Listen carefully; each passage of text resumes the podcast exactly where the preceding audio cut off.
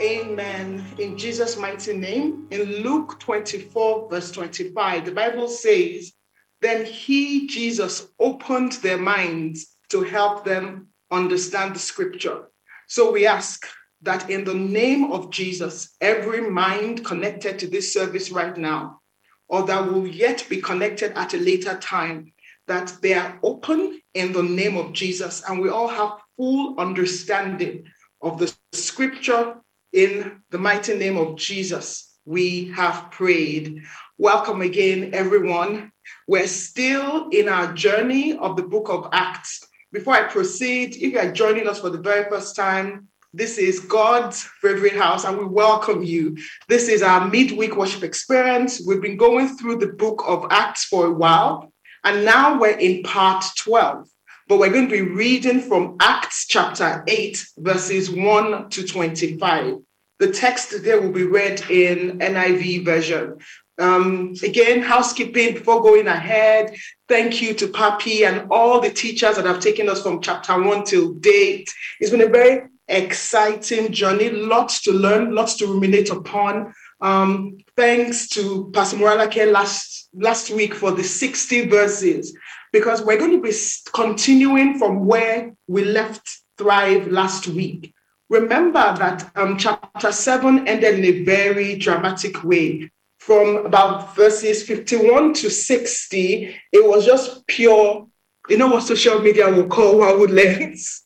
Stephen was blunt and had made some comparisons about the current action of the council of um, priests of elders it was contrasting, comparing and contrasting it to what their ancestors had done, you know, which made them, but he was telling them the truth, but they were very upset about it.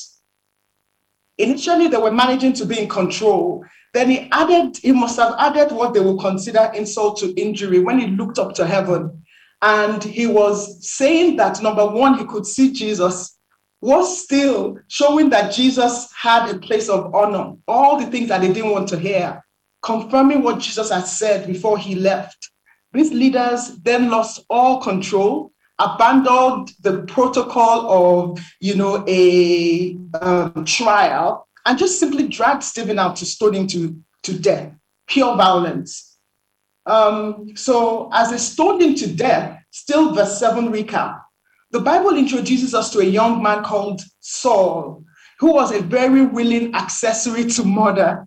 And he helped as he kept the coat of everybody killing someone else with pleasure. So let's go straight into the scripture now, um, reading Acts 1 to 25. So Saul was one of the witnesses, and he agreed completely with the killing of Stephen. I'm reading from NIV. A great wave of persecution began that day, sweeping over the church in Jerusalem and all the believers, except the apostles, were scattered through the regions of Judea and Samaria. Some devout men came and buried Stephen with great mourning. I just had a, glance at the time, and I think that perhaps um, we should take this in, in sections so that you know I can share observations as we go along, so we won't have to read the scripture twice. Verse 1, the Bible says, What a great wave of persecution began that day. A great wave of persecution began that day, sweeping over the church in Jerusalem. All the believers, except the apostles, were scattered through the regions of Judea and Samaria. If we stay there for, for a while, there is a lot that we can share with ourselves. This is Thrive. You can ask questions at any time. Just drop it in the whatever social media you are on. Um, you can share your observations, and because it's supposed to be interactive as best as we can, so that we can all learn, you know, at the feet of Jesus. So the first thing I wanted to share was that um, the Bible describes it as that day, a great wave of persecution beginning that day. There will always be what will be described as that day for every believer. It's really turn by turn. You know, before now, the from Acts 1 to I would say 6 was 5, 6 was where the, the drama started. Before then, we heard about the believers was that they were doing life together, eating from house to house, fellowshipping from house to house, growing. Everybody liked them. People were added to them daily as they should be saved. They were selling their things and sharing their things. Then we start seeing some issues that, you know, climaxed at Stephen being lynched. Then the very next day, the persecution happened. It started for everyone that is watching um, TV and current affairs and what is happening now, we can see people that have been um, that are going through issues in their country. I'm, you know, I'm, I'm, I'm being very subtle here, and we can see what it means to have to get up overnight and leave everything you have behind. Now, that is not a well; it's a different kind of persecution. But in this place, these believers suddenly had to move and go into other regions. We'll talk a little bit more about that. But the point, the first point here is all, all of us will have that one day. It might not be this kind of persecution, but we all should be prepared for that one day that we have to take a stand for our faith and for our God. Still on verse 1, all the believers except the apostles were scattered through the regions of Judea and Samaria. Did you notice that it wasn't as if they met the night before? At least the Bible doesn't say so.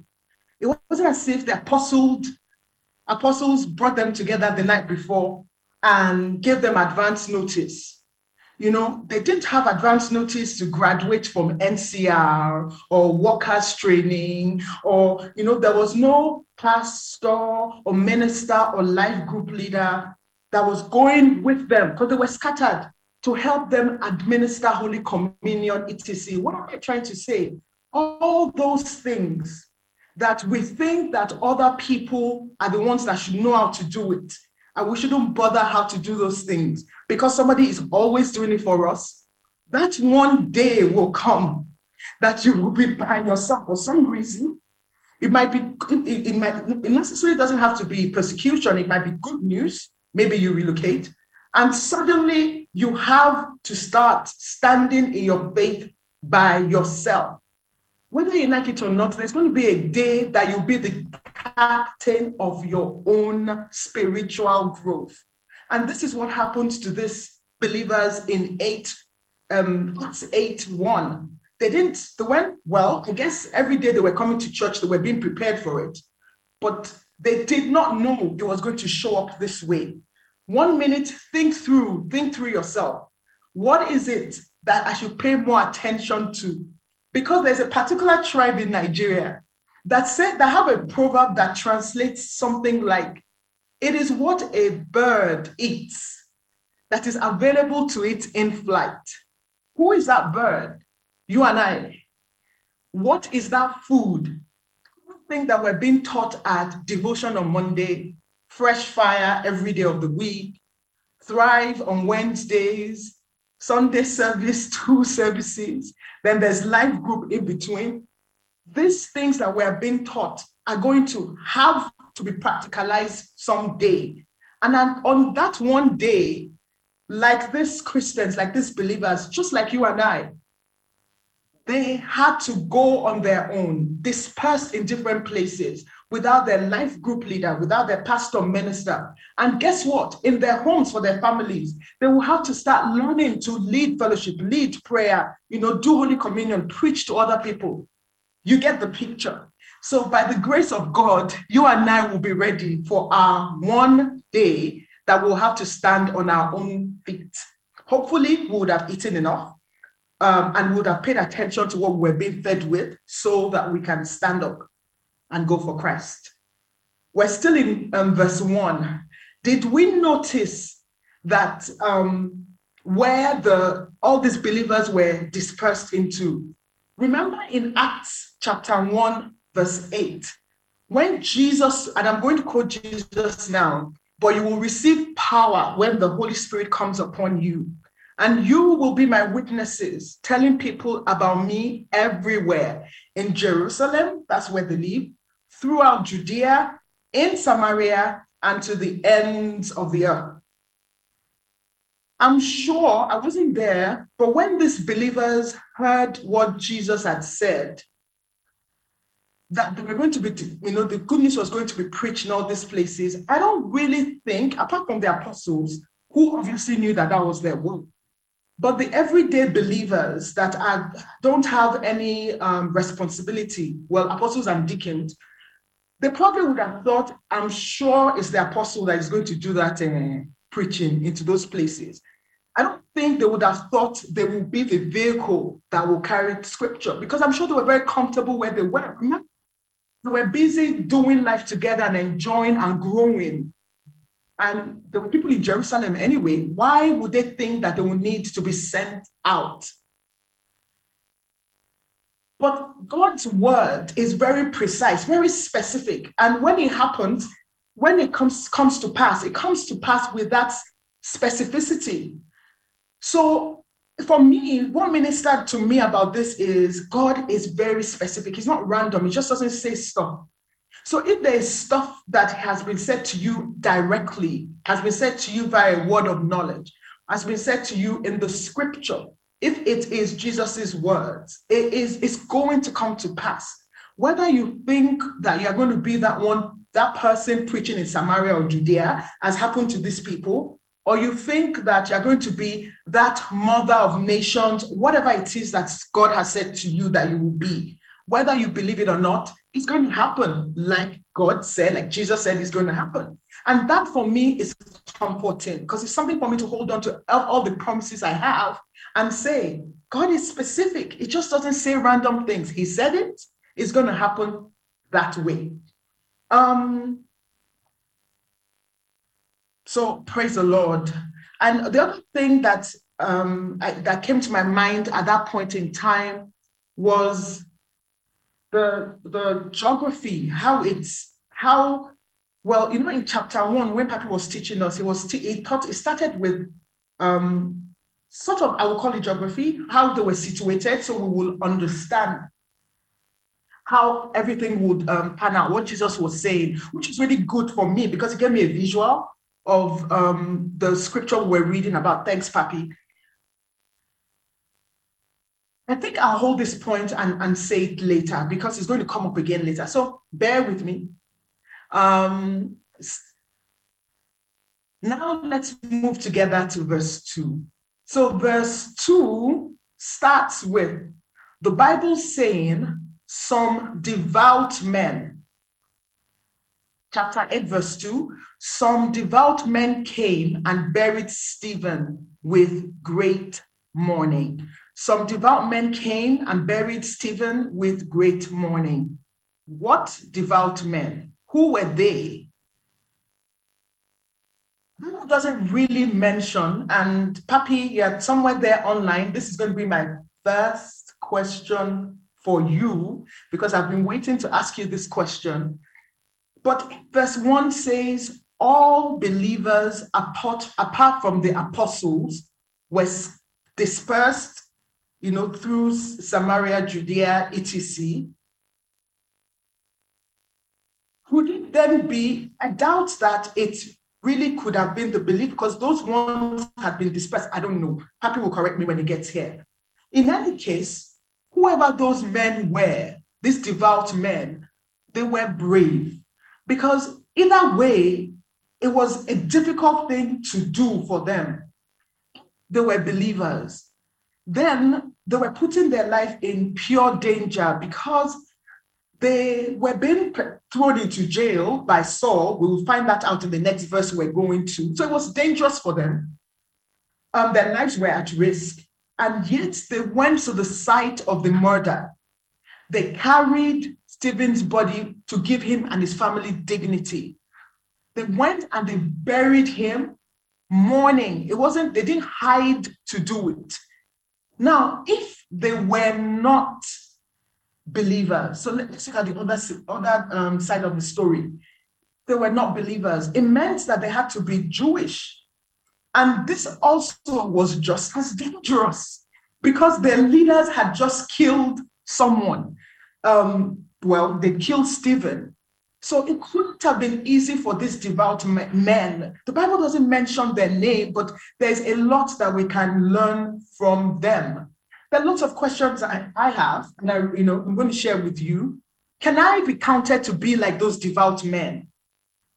Maybe it won't really be like Stephen being stoned to death or something like that, but can I be counted on to stick out my neck for some something that puts my life at risk for the kingdom? Will I? Will you? The second thing that came to my mind is what kind of man was Stephen that people put their lives on risk, at risk to give him a decent burial, to give him and his family dignity. Even if we consider it that, oh, these people did it for the gospel, they did it for Jesus. At least there was 1%, there might, have been 1% part of all that decision that had to do with the person himself. Am I living the kind of life that people will put their lives at risk for me? Are you? We're in a community of people. Are we living our lives that people will, instead of running again, I want you to put all that scene we're seeing on CNN where people are running for their lives with their bags and, and stuff like that. Take that scenario and imagine someone saying, instead of escaping, I want to go and, well, it's not that dramatic, but it must have just been, uh, must have been scary for the, the believers as well. Why would someone put their lives at risk for you? Ask yourself that question. I'm asking myself the same. So we move to verse three, and I hope we have questions um, for, for, for, for us. Um, verse three, the Bible says Saul was going everywhere, but Saul was going everywhere to destroy the church. It went from house to house, dragging out both men and women to throw them in prison. Everyone was involved, man or woman, the punishment was equal. I'm going to be quite cheeky here and say to believers that still think that women should not be heard preaching or teaching in church that but when persecution happened now, the punishment was equal and will probably be equal when the next one happens. It's a joke. Nobody should take offense from this, but it was just important that scripture just points out that whether they were men, male or female, Paul was dragging them out to give them the same kind of punishment, encouragement for everyone here, female gender, whatever, you know, some allies of female gender. You have, you know, that you've been at GFH for a very long time, you will understand that we don't see gender here. That's how Papi has trained, where all we have the Spirit of God, um, and God can use anyone, male, female, young, old, to do his work. May we be available for that work in Jesus' mighty name. Going quickly to verse 4. Verse 4 says, But the believers who were scattered preached the good news about Jesus wherever they went. There is a quote that I'm going to ask them to put up here because that quote was, it's not from the Bible, but it was very, very apt to describe what was happening here. But the believers who were scattered preached the good news about Jesus wherever they went. It's from a Greek poet, and he's supposed to have written this somewhere in 1978 or so. He said, They thought they could bury us, they tried to bury us.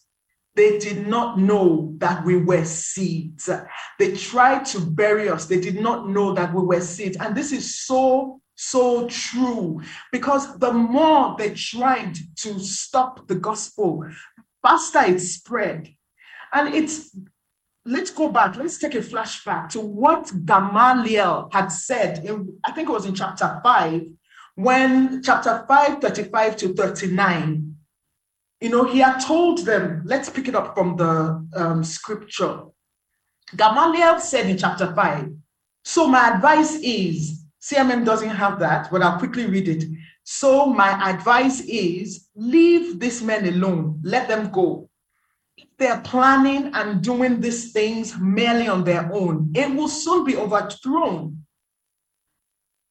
But if it is from God, you will not be able to overthrow them. You may even find yourselves fighting against God. The more they try to bury the message of, of the gospel, the more the seeds multiplied. Now they were not only dealing with the good news spreading in Jerusalem because of their action, it actually forced it out in Jerusalem, fulfilling what Jesus wanted, was opposite to what they wanted, burying them in their heads, but actually bearing seeds that will grow more. You know, that's why we're here today. Praise the Lord. Verse 5, and we have, I have to pick up pace here. Philip, for example, went to the city of Samaria and told the people there about the Messiah. Crowds listened intently to Philip because they were eager to hear his message and see the miraculous signs he did. Many evil spirits were cast out, screaming as they left their victims, and many who had been paralyzed or lame were healed. There was great joy in that city. A man named Simon had been a sorcerer there for many years amazing the people of Samaria and claiming to be someone great. Verse 10 Everyone from the least to the greatest often spoke to him as the great one, the power of God. They listened closely to him because for a long time he had astounded them with his magic. Four things, you know, came to mind from these verses, and I'll tell them quickly. You know, we've learned this already in chapter six. Pastor Suti said it. Pastor Moranake also said it. Philip and Stephen were deacons commissioned for administrative duty. You know, so there is evidence here that regardless, everyone, regardless of what department you are, is a minister. We're all ministers. Minister, everyone that is locked on right now.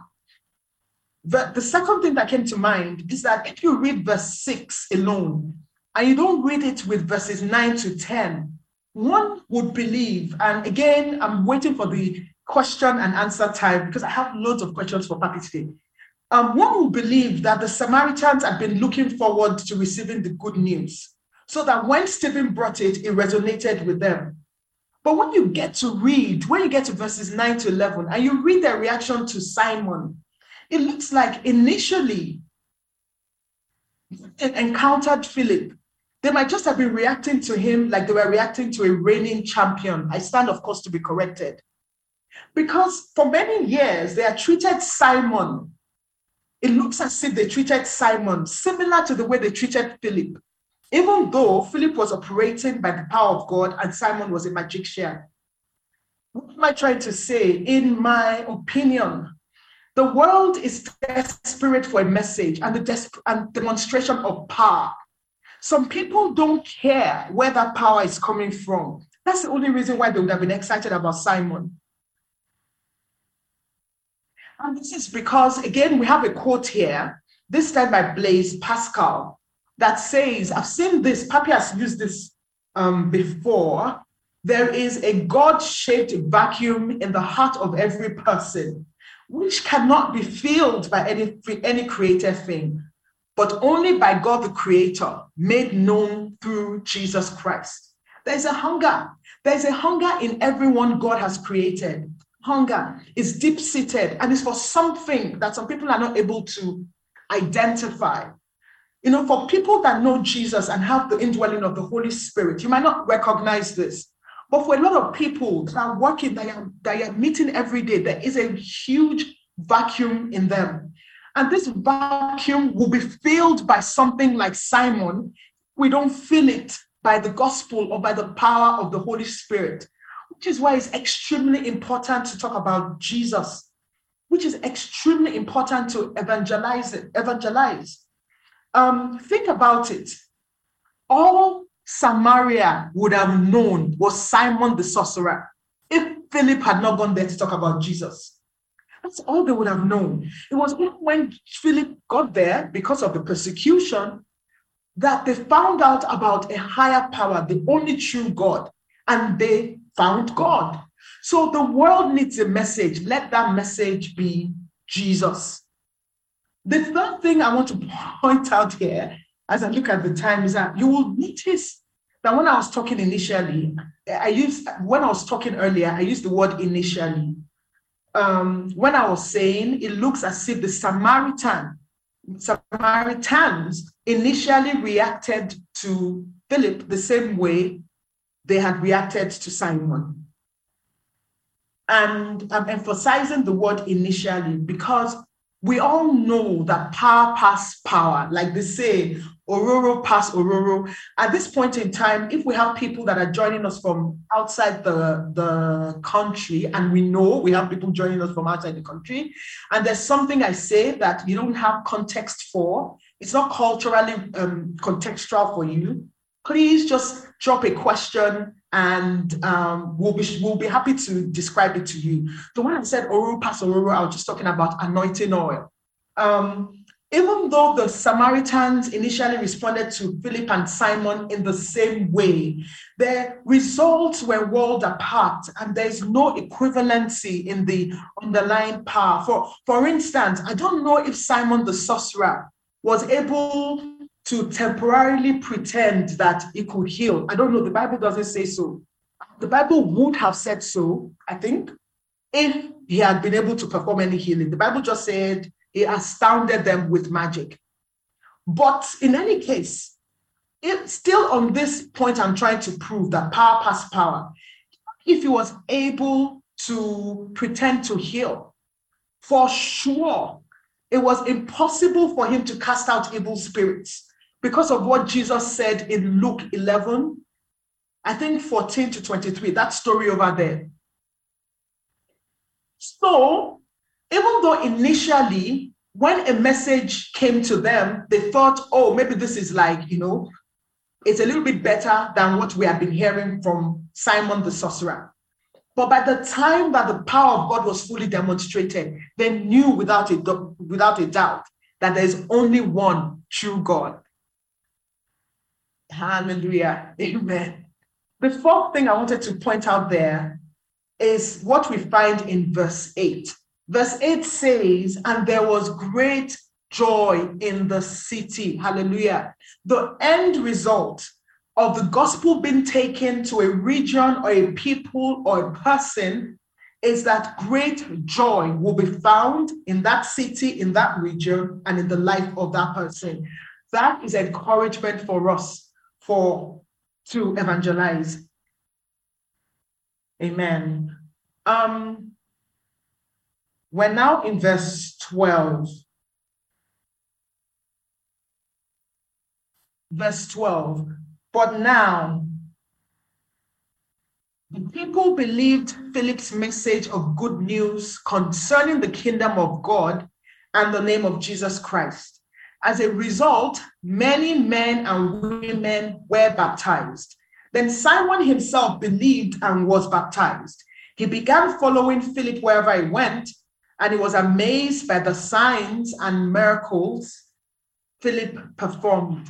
Right here, um, the thought of my mind here was to mention the impact of the demonstration of the power of, of God in the life of every believer. Verse 12 starts with saying, and but now the people believed Philip's message. Let's hold that and go into um, quickly a story in Acts 13. You don't need to put it on the screen, I'll quickly read it. Acts 13, this was Paul and Elymas. I think verse 12. Verse 12 said, Then a proconsul when he saw this happen, believed. He was amazed at the teaching of the Lord. What am I trying to say here? What are we trying to say here? It looks as if there's something about the demonstration of God's power. And I'm saying it based on these two Bible verses that we've read, because these two Bible verses say clearly that after the power of God has been demonstrated, you see the scripture saying, and now, but now as if it was contingent upon what had happened before. So it looked as if, it looks to me as if that maybe one of the reasons why some of the people that we've exposed Jesus to, the gospel of God to, and haven't accepted. Maybe haven't accepted it because all of us are not living in the in the life that Jesus says in Mark, I think 17, verse 18. Maybe it's because we're not carrying the power and demonstrating this power that Jesus has already given to us. Maybe this is a question Do you think that if we all lived the life of Mark 17, 18, more people will be following Jesus exclusively today? Maybe. I think so. No, I'm not expecting every, I'm not saying that it's reasonable that every believer will every day of their lives uh, um, go around performing miracles and casting out demons and healing the sick. You know, miracles are miracles because God is suspending the nature of um, suspending something, protocols, nature, etc., to make something different happen. So it's not something that probably would happen every day, However, having said that, I believe that healing the sick, casting out demons is power available to every believer. And when we walk in the reality of this power, there's a potential to bring more people to Christ, for people to believe more in the God that we serve. So take that and do with it what you may. Think about it. Of course, and I think we'll stop here. We're not halfway done, but we've got, we we have um, spent significant time. But um, I, I just want to stop here, unless I'm given permission to to proceed. That of course we need to think of the motivation behind why we want to use the power of God. And if we get to the later verses here, we will see why that motivation is extremely um, important. I want to pause here to see if there are any questions and to see if I have um, permission to, to take a few more verses because it's absolutely fascinating. The book of Acts 8, the whole book of Acts is absolutely fascinating.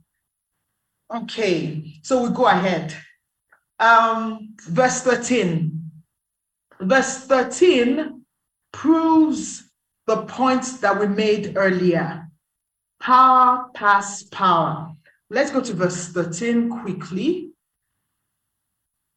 When we're, we're um, making progress in, in Jesus' name, but it's important. There's so much to learn here. Verse 13 said, um, Then Simon then believed and was baptized. He began following Philip wherever he went and was amazed by the signs and great miracles Philip performed. Power definitely passed power. The person, the magician himself, that was calling himself the great power of God, when he met the real power of God, bowed down. Question is, what was his motivation? Because when we get to chapter 16, we're going to we're going to meet with another scenario and it will make us doubt the motivation of Simon. Again, Papi, this is a question I, uh, I have lined up um, for you when it comes to the question and answer session. What was Simon's motivation? Chapter 16 sheds more light into it, but it's something that we need to think through when we think of the power of God and wanting to demonstrate the power of God. Why? Why are we doing that? Okay, verse 14 apostles in Jerusalem heard the people of Samaria had accepted God's message. They sent Peter and John there.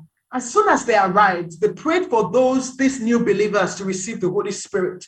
The Holy Spirit had not yet come upon any of them, for they had only been baptized in the name of Jesus. Then Peter and Paul laid their hands upon these believers and they received the Holy Spirit. Verse 18 Simon saw that the Spirit was given uh, when the apostles laid their hands on people, he offered them money to buy this power.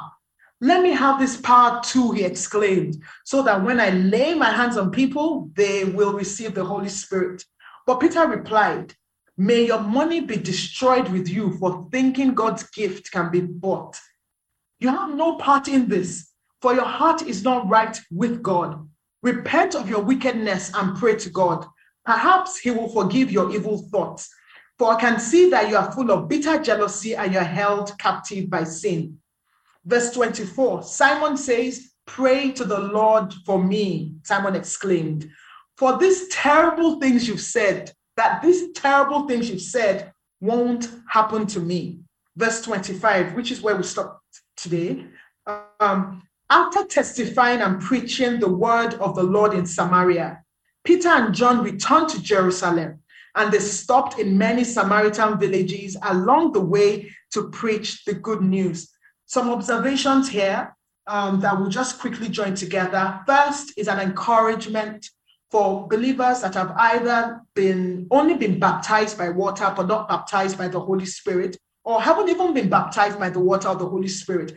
Think it's spooky. You're like, why? I don't want to lose control. You know, I think you're making it up. God is not like that. You know, I have my head has to be active at all times. Verses 15 to 16 shows how important it was. When the apostles were sent for Jer- from Jerusalem to Samaria, the very first action they did was to minister the Spirit, the Holy Spirit. It definitely is a valuable um, gift to every believer. And it is something that is democratic. Every believer that wants it will get it. It shows us here in verse 17 because it states that apostles laid their hands on them and the new converts received, not some of them, the new converts, period, received. So if you desire this gift, and you should desire, it's available to you. And there are many, um, the pastors in service today that are able to administer it. And if not now, at any other time, please. It's important. It's the first thing the apostles did. Verse 18 is where we will bring up the matter of motivation. Remember, we left motivation behind. It's here.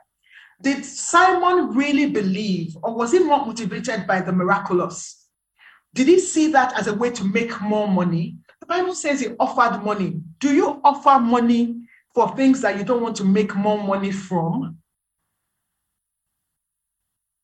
If we say, okay, we're playing the role of an advocate, and we'll say that, oh, he was being zealous. Um, and that's why he wanted the Spirit of God. You know, that's why he really wanted, because he became excitable that. Then he was being zealous for real kingdom purposes. Why did he not ask for the gift of evangelism? And it was the gift of laying of spirit, the one that he felt that was very um, sensational and could help his former career. It's easy for us to talk about Simon the sorcerer because the Bible lays his whole story in scripture.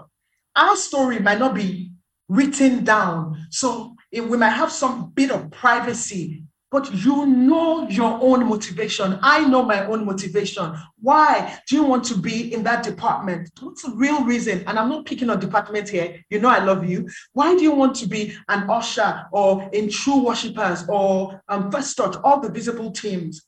Why do you really want to be there? Only you and the Holy Spirit, who knows your heart, can answer that question. There's nothing wrong with being there. But I just use that to pick up an example of how we should guard our hearts even when it comes to motivation. Why, why, um, why are you giving that gift? So let me quickly move away from anything that has to do with church before I offend anyone this evening. Um, why are you giving that gift? Are you giving that gift because the Holy Spirit said you should, or you know that that's your duty as a believer because of the commonwealth, or you are giving it because a part of you wants people to love you? Are you using it to buy friendships? and look cool and look like the benevolent person, check your heart. Because it's easy for us to talk about George Simon's case. I have to check my heart. You have to check your heart because motivation matters 100% with God. We cannot hide. Now, verse 24. I'm skipping some parts. Verse 24, let me not lie. Verse 24 confused me. And well, maybe not confused me, but verse 24, I spent a lot of time there because I really didn't expect this reaction from Simon, which means, Papi, this is yet another question for you. I didn't, when I read that, it really, I wasn't really sure if it was sincere or not. And the reason for that is because the story of Pharaoh, I've always wondered what life would have been like if Pharaoh had repented genuinely or he had asked for God to help him. Because we know that when you ask God for help, he helps. You know, so when Simon was saying, telling the disciples, pray for me so these terrible things will not happen, because the Bible doesn't tell us what happened to Simon after this, even though there's some publications that you know wrote about him after, not the Bible. I'm not sure whether I was sincere or not. I'm more, I'm leaning more to the fact that he wasn't sincere. You know, I don't know, but that's the question I'm going to ask Papi. And if you know the answer, write it in the comment section. And at this time, we have to stop to answer the questions you may have or give Papi an opportunity to answer the questions I have. Um, we thank God for the reading and the hearing of his, of his word. Questions? Hello. Hola. Hi. Hola. Good evening and well done. Welcome, Papi. Awesome. Awesome. I wish there was more time to. you did well. Lots of questions I have for you, Papi. I've been waiting for you patiently. I heard. God will help us. so let's start from the last one whilst we wait for questions to come on um, come through. Okay. Simon's motivation. Let's start from when he begged, he asked them to pray for him because those things were really horrible, true, true. Did he mean it? Did we see a true conversion there or not? Okay, well, um, I think that from the onset, I think he was, he may have been converted, you know, and um, and that's the challenge when you when folks are converted and they don't take the time to grow before they want to to manifest the power of the Holy Spirit. You know, a, challenge of someone like Simon was that it was very active where he was. You know, when he came to God and he saw that, like you said, ah, this is superior power, you know, please let me have some now. Simon, coming from where he came from, knows that there's a price for everything. He knows mm. that he knows that there is a price. I mean, nobody operates on this level without paying a price. I am willing to pay the and the only price he knew to pay was, you know, yeah, was financial. So yes, I mean it's also a lesson to us that you know, to, to show us that the people of the world, they know that there's a price to pay, you know. And um, of course, um, you can't buy um, the gifts of God and the anointing of the Holy Spirit with any financial um, prize. Um, no, no, no, no, no. It, it, it can't. It's, it's, a gift of God. Somebody already paid for it. His name is Jesus. Whatever price we are paying is aligning with Him is, is aligning with the person that has already, you know, uh, paid the price. So on on the subsequent one, if he yes. When um, they said that you know your money perished with you, and they said those hard things to him, and the guy was like, "Oh, oh, oh, wait a minute, I don't mean it like that." You know, uh, can you pray that these things will not happen to me? Pray to the Lord. So in that statement, he acknowledged the lordship of, of Jesus. Mm. In that statement, he acknowledged the lordship of Jesus. And and you know, no one can call him Lord except by the Holy Spirit. You know, so I I want to believe that he was saved, but he needed to be guided. You know, and um and it's better to have him um do a U-turn, even if it's mm. because of the consequences of you know, and not necessarily because of yes, his intentions were good. He just didn't want the trouble. So he says, pray to God that I won't get trouble. I don't think I, I don't think it's bad. Mm-hmm. At least it was wise. There's stuff yes, wise, that yeah. we can at least two things you said now that we can learn from him, no matter how um, he comes across, and his name Simon the sorcerer. There's still what we can we can learn from him. Thanks, Papi. That, that helped me, and, I, and I'm sure it helped other people here. But this wasn't a planned question from what you said, because I really didn't believe him. So there's a little bit of Georgina in me. There must be, because I didn't. I really didn't. I'm like, hmm. I was giving I was giving him side eye. Um my question is, was Peter a bit too harsh from the perspective of this is a new believer now? This guy, he had just received Christ. He was coming from something, hadn't unlearned, you know, some behavior. You see, that's usually um, a challenge. Um, when I can't say Peter was too harsh because I've been in a Peter kind of situation when I, I am Peter was in the spirit, if you will. He was in, he was in razor mode, you know. Yeah. So he, he he you could say he was harsh, but I wouldn't say he was because I know that mood, you know. There's a song my grandmother used to sing. Um, you will interpret the song, you know. Uh-huh. so it, it says, Emi mo fin jagun. Yeah, interpret that. Um, fight in the spirit. I fight in the spiritual, fight spirit. Bẹ́ẹ̀mi bá wọlé wá ní mo burú èdè. Um, when I'm under the anointing, they think I'm harsh with speech. Èdè mi ò burú o, ẹ̀mí mo mi jagun. no, I'm really not harsh. Um, I'm really not wicked, but I'm operating um, by the Spirit. Absolutely. So, so, so I can't, you know, because at that point, that is what must be said, you know, and I, I, there was, I think it was Felix that was that Paul said, "Be blind for a season." At that point, that was what needed to be said, and he was blind. You know, so when we look at it retrospectively, you, we have the benefit of we are not on the spot. We the things at stake.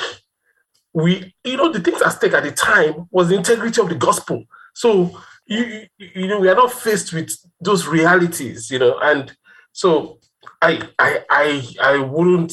Of course, if we had the capacity to um, handle it differently, because the spirit of the prophet is subject to the prophet, you know. Yeah.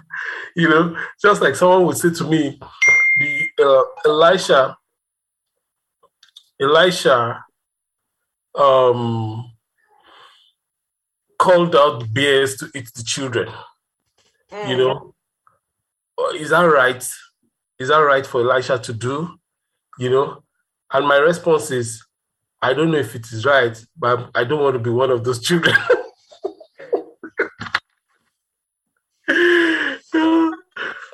don't, I don't know if that helps. Yeah. It, it does. It does. Um, and so because I'm going to see Bros Peter one day, please, oh, oh Peter, oh. Mm, okay. I wasn't judging you, Apostle Peter. Um, the next question um, is about the devout men. The ones that came to bury Stephen, were they believers or were they Jewish? Who were they? And why doesn't the Bible give us details concerning this man? Okay, so we just try and use scriptures to interpret scriptures and not go outside of scriptures. So yeah. um, I I would say that based on the, the lingo of Luke, if you study the book of Luke, Luke is very clear. If they were believers, Luke would have said some believers came. And if we also check consistently you know, when he when he used the first, even in the book of Acts, the first time he used it, you know, I think in Acts chapter two. If we check Acts, Acts chapter two, um, um, verse five, when he talked about the people that were in Jerusalem when at the time of Pentecost, he says now they were staying in Jerusalem, devout men, devout Jews. So they were not Christian, but they were God fearing. They had, yeah, they were God fearing. So it also shows that God recognizes people that though they are not saved, they have the fear of God. You know, and so these were people that were devout. In another translation, in another um, I don't know the I don't know the chapter now. When uh, Luke was saying they were devout um, to the law. They were they were devoted to the law. That's how it described them. You know, so so the, obviously they were bystanders that saw what happened, did not agree with what happened, felt what happened was ungodly, and felt the honorable thing to do was to give him a decent burial. So um, that's as far as we can say. but you know, it even makes it even more impactful because these were not believers, um, and so they were they were Jewish. It meant that they were going against their own people to give um, Stephen a. It was already a big deal what they did, but it's even a bigger deal now that we're clear that it wasn't the believers, it was Jewish. Well, it's Jewish brothers, because ultimately they're all brothers, but still Jewish um, nonetheless. Are there any questions coming from um, the social media ch- um, channels? Otherwise, um, we'll we'll go ahead. Okay, but you, while we're waiting for that, you did say something about um, the intention of Simon as regards the gift of the Holy Spirit. Yes. Did you want us to talk about yes. that? Yes. Okay. Yes. And that and that there's question in the main auditorium, but would when we talk about this, we'll take the question in the main auditorium. Um, okay. So, how would you phrase of the, that question?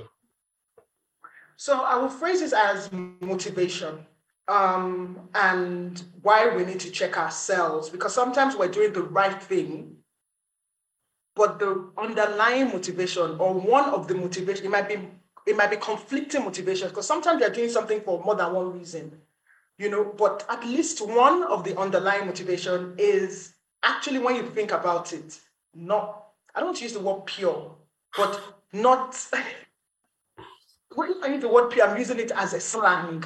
You know, it's not right um, because it's for another reason. It's for self-aggrandizement, or yeah, that word. It's really not for God.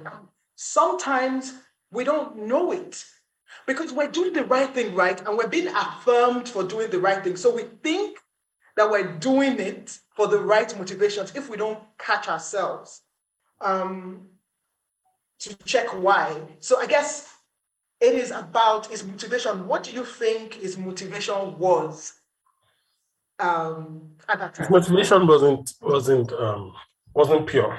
I mean, I, either in the slang pure or in the real pure. pure is not wasn't pure, you know because he he he he's not he hasn't been discipled. Even if you look at yeah.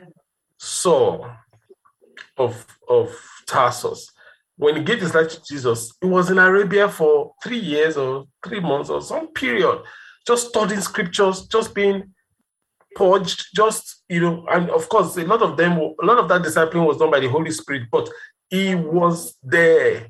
In he had that period where he says that he confided, he did not confide with flesh and blood, you know, in flesh and blood and all that stuff. Yeah, so his motivation was, was an issue, and we all need to check our motivation. What, why do you want the power of the Holy Spirit? Why do you want to be anointed? Why do you want, you know, why do you want your husband to be anointed? You know, some people just want their husband to be anointed so that the, the husband took a stand you know. You know? Uh, so why why do you want you know? So motivation is is key. So again, the fact that you have a wrong motivation does not mean you should abandon the cause. You know, ah. yes. So many times, I mean, when God reveals our motivation and shows us that they are wrong, we feel um at best I don't want to say condemned, we feel you know chastised and we drop the mission.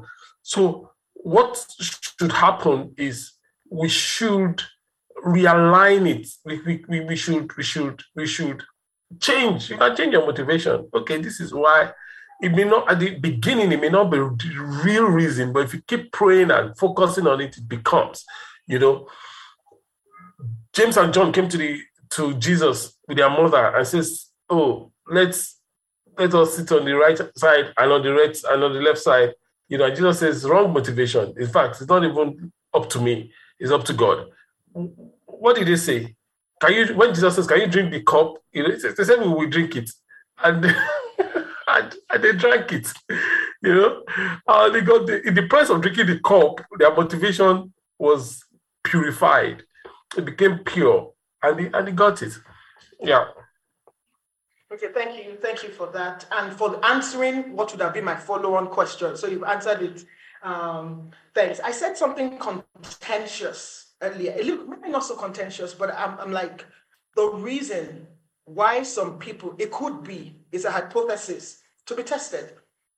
That the reason why some people have heard about God but have not fully committed to God is, the, is because um, where a lot of believers are not living the Mark 17, 18 kind of, in my name you will cast out, you will. So we we we speaker included, you know, so we, we know God, we love God, we're trying our best to serve Him. We know that this power is available to us, but because we're not living in that power on a daily basis, which we should, um, not we're expecting miracles to happen every day, I think it's the reason why some people see and they're like, How are you different from that other religion? What do you think? What are your thoughts on that contentious? I think yeah, yeah, yeah. I think there. I think you're right. You know, I think you are right, and I and I also think that um, while we have to live a life that is demonstrative of the power of the Holy Spirit, because we have a living God, we also um, uh, must realize that it must be the power of the Holy Spirit. So, for instance, you know, there are quote unquote churches where, you know, their own demonstration of the power of the Holy Spirit is people should bring out their phones and they will begin to get alerts in their bank accounts, you know. yeah, yeah. And and and you know, their phones get alerts and they are shouting, "Oh, Holy Ghost!" You know, and all that. You know, and so I mean, you're saying, Femi, are you saying that the, that is not the Holy Spirit? Of course not. You know, no, of course it's not. You know, so we, we and we shouldn't be um and those kind of places things can appear to be progressive, you know, going, people are, you know, enjoying, quote unquote, you know. And I'm like, but it doesn't stop us from showing the truth. The classic example Simon the sorcerer, too, was doing his own thing. But when mm-hmm. Stephen, Philip, Stephen, Stephen entered, Philip, yeah. sorry, entered the scene, it it changed you know. Praise God. Oh no, no, that's fine, sir. There's a question in yeah. the there's a question in the main um, auditorium that we're waiting for. But okay. I, I, just want this is not such a, this is not a question. It's just something that hit me um, when I was reading this. And it was it was the fact that I mean I know that Jesus is specific. I know that God's word is, is very specific and, and stuff like that, but I just find the way the mind of God works very interesting. I know I know Samaria and Judea were close, where you know the next, if you think of geography, the next logical thing to happen. But at the same time, you taught us before about the dynamics between Samaria and how they would, you know, people traveling would go and travel one long distance so that they won't, you know, pass through and stuff like that. And I'm like, really? That is the next place for this for the gospel to go to? Uh-huh. Really? People that you look at it through human eyes, where the probably the least, if I think of Jesus at the well and the Samaritan woman, I'm just thinking this way, probably from my human eyes, maybe not the wouldn't have been the most receptive, but the way God works. By the time this dispersion happened, the whole of Samaria, because even when the apostles were going back, they were preaching in the villages that were linked on the way back. And it's just so amazing how um, God's mind and his purposes and his plans are so integrated, difficult to guess and just so profound. Okay, over to the main auditorium because there's a question coming from there. Uh, here is my question. My question goes like this. If you check the rate in which the gospel is being spread as olden days by apostle, it's not like that these days. What is happening with the churches? That's my question. Okay, that's a great question. that's a great question. Um, I don't, I haven't had the pleasure of being introduced to you, so I don't know your name. But the first thing I would say to you personally is that at God's favorite house, we believe that we are the church, and we know that we are the church. There is a big letter C church, but there's a church that is you and I. If the gospel is not being preached at the same rate, the people that were carrying the gospel at that time did not have social media. They didn't have microphones. They don't have all the technology that we have available today. And there were not as many as us. They definitely were not 2 billion. We're 2 billion believers today. So if the if the um, um, gospel is not being preached, then it's on us. And there's no church that you hold responsible. That church is you and is me. So the question is, what are we doing? What are you doing about taking this forward? Of course, I'm not saying that to absolve the, the church. Um, can the big letter C church do more? Yes, but they're doing a whole lot now. Um, when, when you look at what is happening and the different innovative ways that the church has morphed, still keeping true to the word of God, but has morphed in order to take the gospel out, we have to um, clap for the many, many, many, many good churches out there. But of course, there's a lot that we can do, and that's you and I to do it. And we were in a much better place than the apostles were. So we should do better. But great question nonetheless. Any other questions? Okay. Nothing coming from the main auditorium, it seems. And Papi has answered all my own questions. You know, um, you know, I have no further questions. I mean, I'm very clear, it's crystal clear. Thank you, Papi.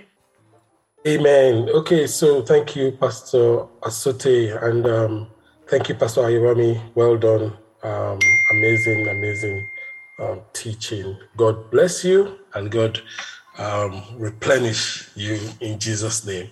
Amen. Amen. So, Lord bless you and keep you. Amen. Lord make his face shine upon you and be gracious unto you. Amen. Lord lift up his countenance upon you and give you peace. Amen. And so it is and shall be. Amen. In Jesus' mighty name, we have prayed. Amen. Amen. So God's favorite house, who are we? We are limitless all the way. All the way. Amen. God bless you. Thank you for listening to this. I want to encourage you to share this resource with your family and friends. God bless you. Oh.